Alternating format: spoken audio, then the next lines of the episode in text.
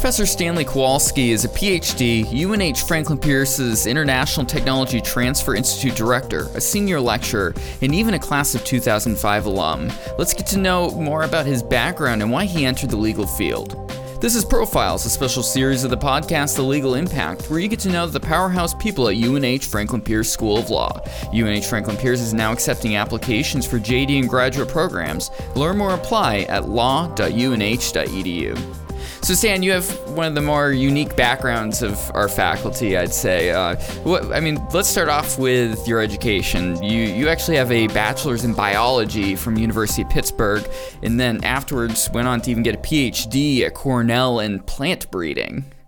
Uh, yeah, uh, AJ. I, I think the way to look at this is is I am I consider myself sort of the proto uh, hybrid program student mm-hmm. in that I uh, have approached the legal uh, profession career uh, later in my later in my life, later in my career development, uh, and also I've come into it as being a professional in another field mm-hmm. that is uh, science.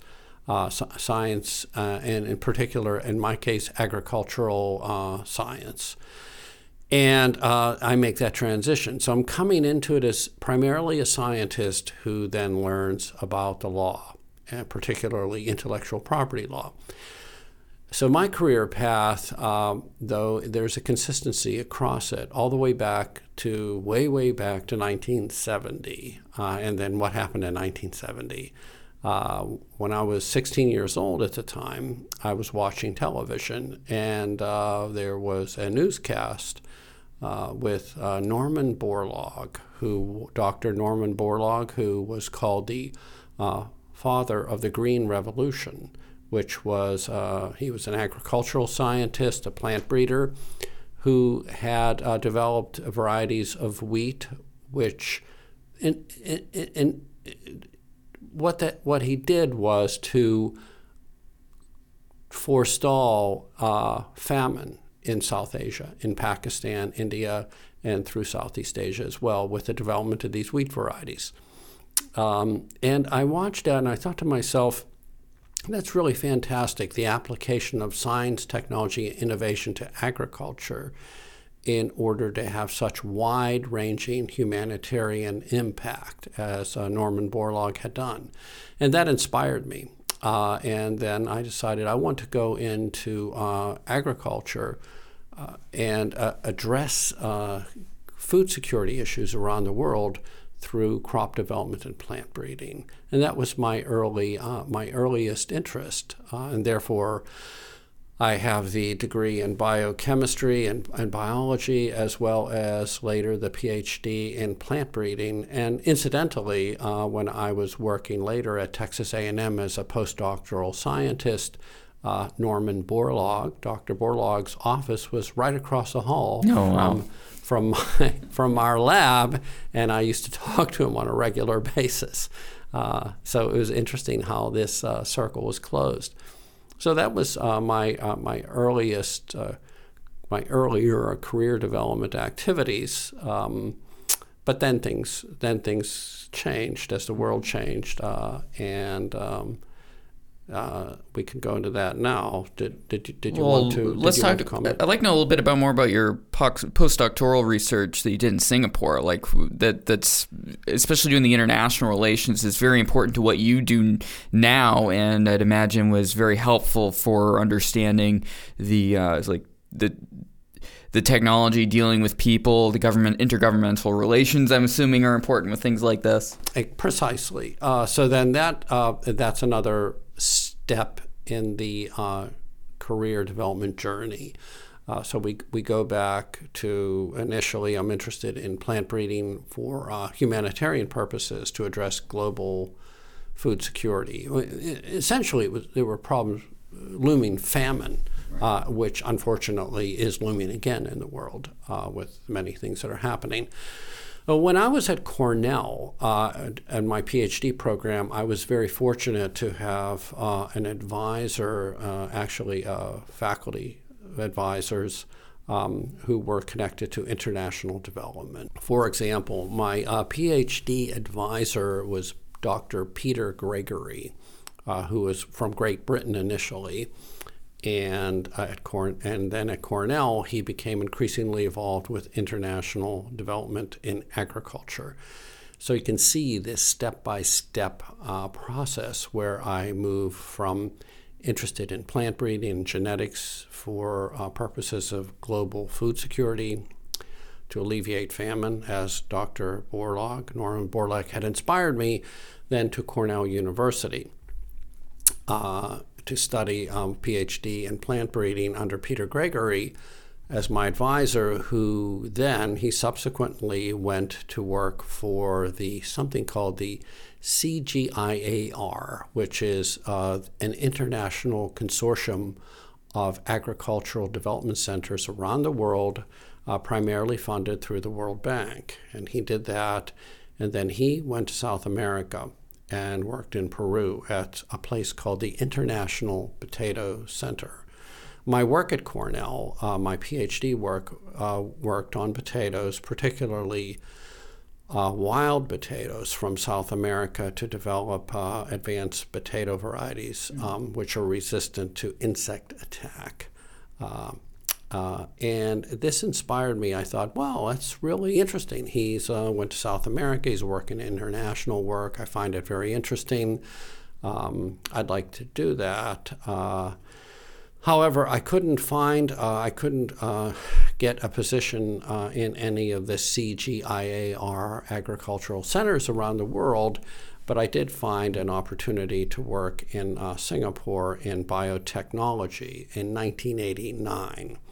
At that time, Singapore was just investing and diversifying into biotechnology.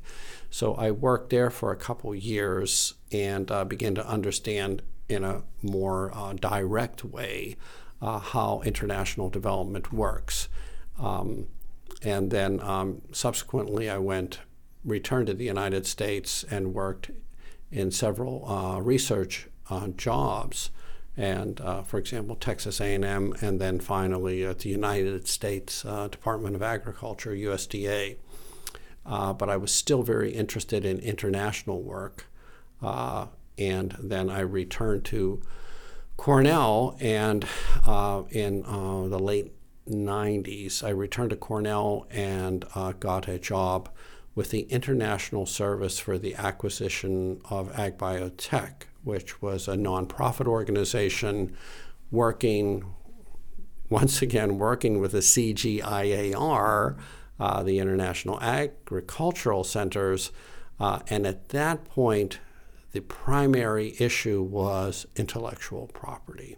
Yeah, it, that's a huge thing that I'd say the people that aren't in the legal sphere or the technology sphere don't understand the, the tremendous amount of importance that's needed with patents and being able to share technologies via this this protected rights that uh, in the IP world. Yes, precisely. Uh, what we worked on at ISAAA was a problem, and the problem was was uh, uh, uh, advanced biotech rice called golden rice, and golden rice was developed in Switzerland and Germany by a team of scientists, and it it's a great product. It's genetically engineered rice, which uh, expresses carotene in the rice. So it's golden, it's, it's yellow. Mm. And it was designed and developed in order to address uh, particularly bad food security problems in South and Southeast Asia in the context of vitamin A deficiency, uh, particularly in children. Um, however, there was a big problem. The big problem was intellectual property rights. Uh, many of the components of golden rice, the uh, technical components and processes, were patented by major corporations. Uh, for example, and obvi- uh, the, obviously the big example is Monsanto. Uh, and uh, there was genetic promoters which were owned by Monsanto. So then it became, that became the prototype of understanding the challenges of dealing with intellectual property in the context, once again, going back to Norman Borlaug, of uh, addressing global food security uh, and even issues of famine and malnutrition, and the importance of intellectual property and the management of it uh, in order to facilitate uh, distribution of advances and access to advances in biotech, which will uh, address these uh, humanitarian issues of food security. And over the span, you must have been slowly deciding to get your JD so you can better understand this and work more properly in this field. Uh, well, what happened then when in the late 1990s, when I was with ISAAA at Cornell, working on uh, this issue as well as other issues in agriculture, international development, uh, food security, and intellectual property, how it all fits together. I, I decided that intellectual property is a very, very serious uh, concern in, um, in, in terms of um, advancing agricultural innovation around the world to address these food security issues. And um, I found that Franklin Pierce Law Center was the uh, leading institution uh, in intellectual property, particularly not only intellectual property, but the um, the, the, the combination of intellectual property, um, uh, public interest, uh, and innovation and science tech innovation. So, um, and also international work. So, uh, Franklin Pierce Law Center really connected uh, intellectual property, international development, uh, public interest and innovation all together in, in, one program.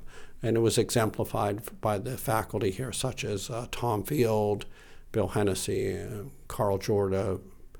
So it's, it was an easy decision to make to come here because it was a very short step from working at Cornell in ISAAA to the Franklin Pierce Law Center, which is what brought me here. So I come here once again from a science background, uh, fairly highly developed science background, into intellectual property, as opposed to many who uh, are lawyers who then move over and work in the science area. Were there any epiphanies or surprising moments in your IP studies that um, maybe you didn't expect uh, would be important in the field?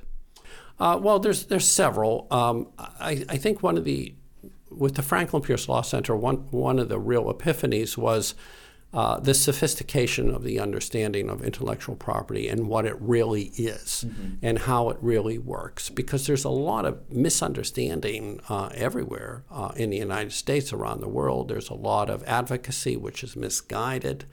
Uh, and what I liked about the Franklin Pierce Law Center and what really helped me was the just the solid uh, academic and practical uh, education and analysis of intellectual property and what it is. And um, one of the professors who was really most helpful in this was Marcus Hurn, who is now deceased.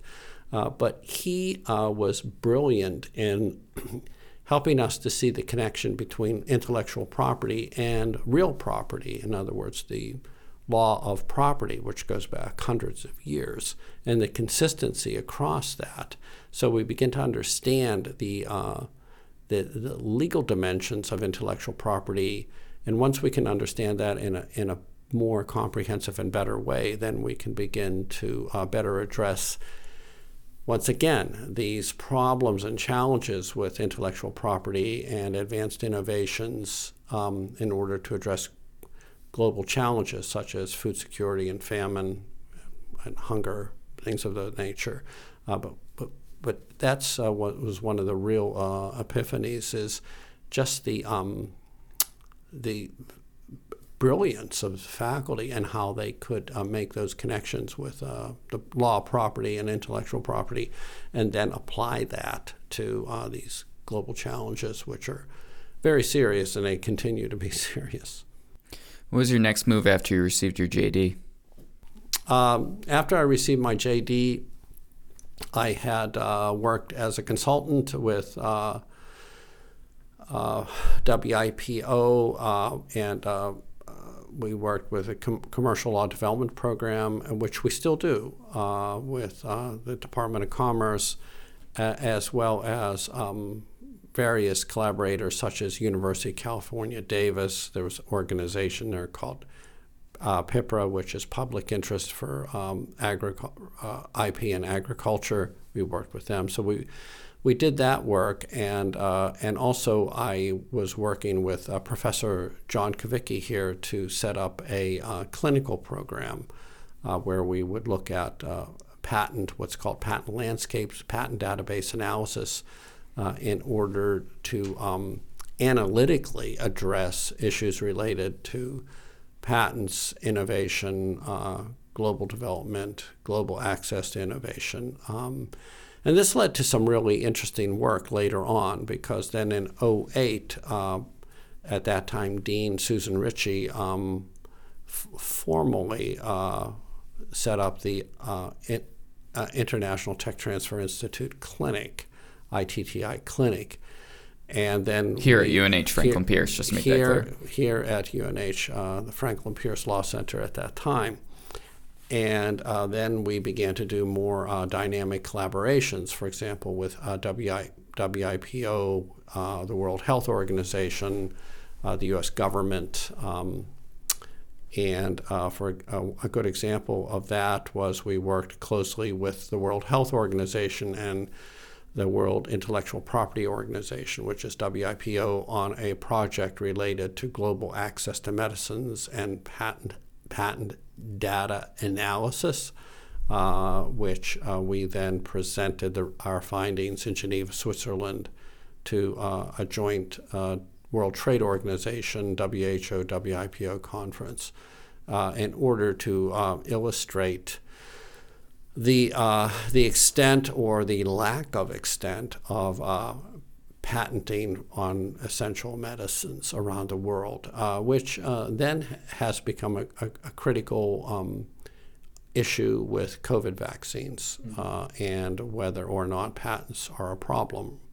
Uh, so our early work in this area helps to better understand um, whether or not patents are in fact a major factor in blocking access to medical innovation. Yeah, and we've talked about in a previous podcast about the the importance of patents with regards to COVID vaccine development and distribution, and um, and why they we shouldn't just bypass the whole system just because because there's a pandemic, because there's long term implications to doing something like that.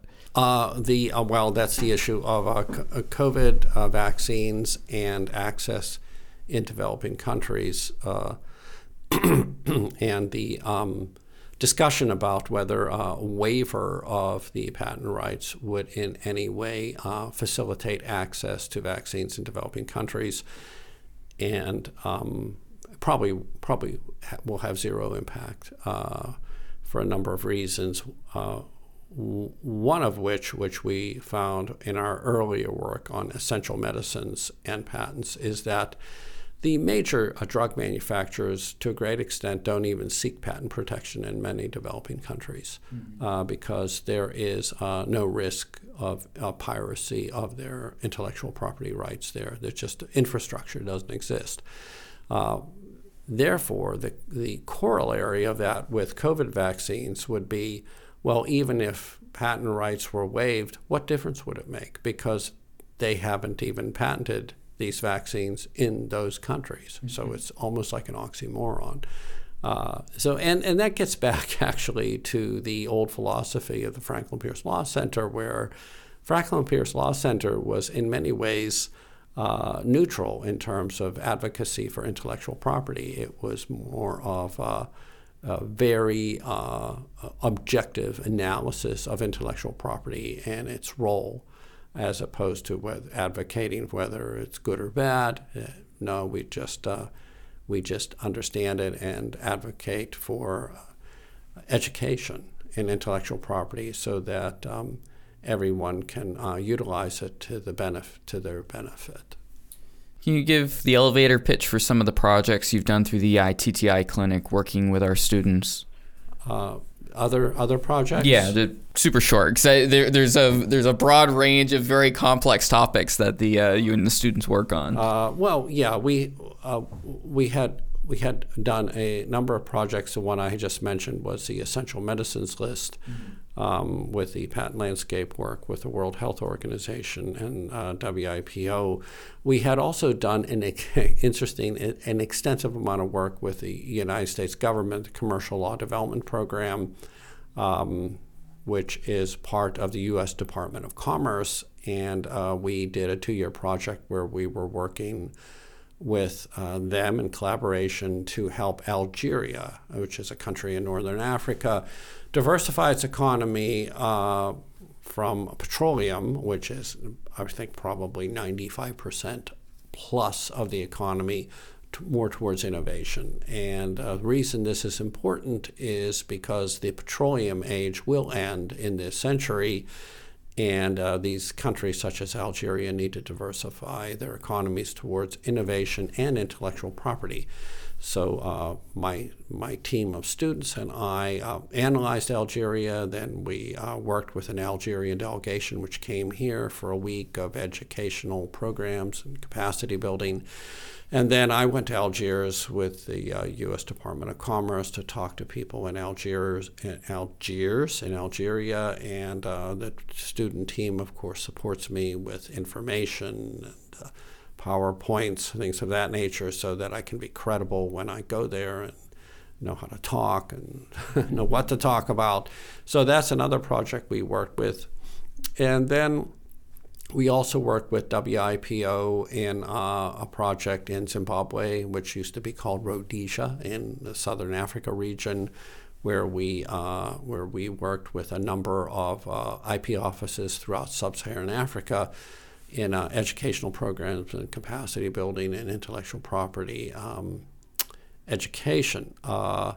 The goal of this is to eventually uh, help to foster the development of IP and innovation in these developing countries. Uh, but it's a long haul, very, very long haul. And uh, we, we are a, we are unique in that um, we're not only academics. We I consider us as blue collar academics. I mean, academics who go out in the field and work uh, and then see, well, that's what the real world looks like.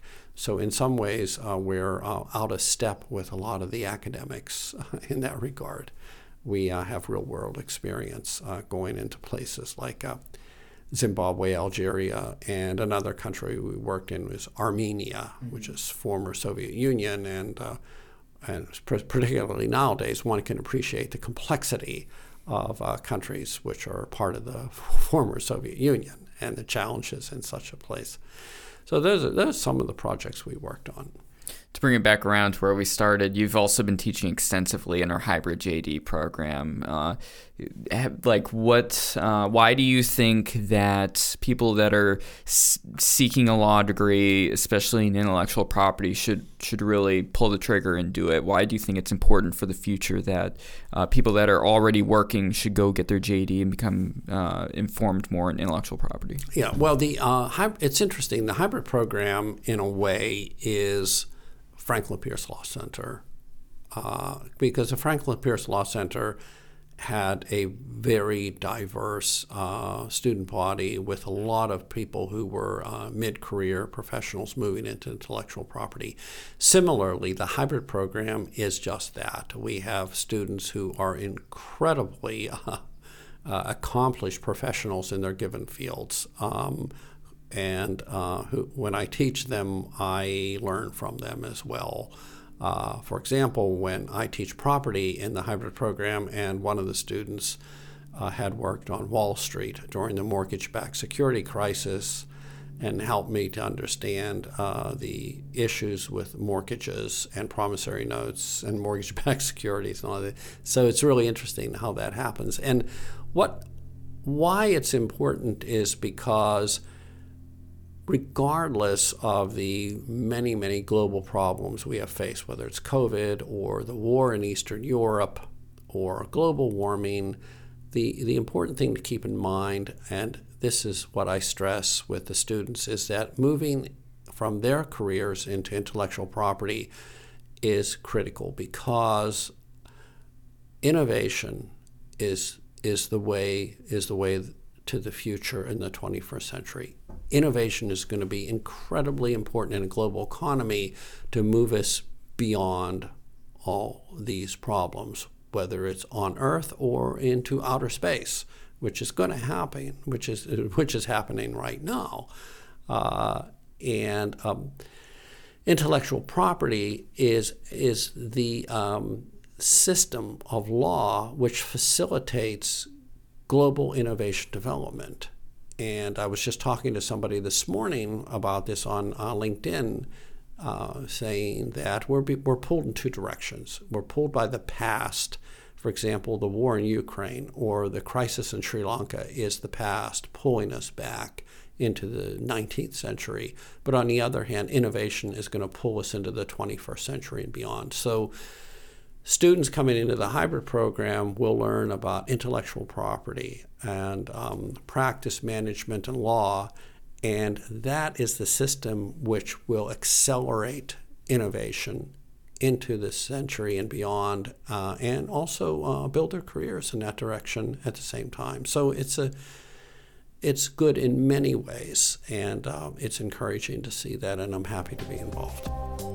Thanks for listening to Profiles, a special series of the legal impact presented by UNH Franklin Pierce School of Law. To help spread word about the show, please be sure to subscribe and comment on your favorite podcast platform, including Apple Podcasts, Google Podcasts, and Spotify. Get the podcast links and back episodes at law.unh.edu slash podcast.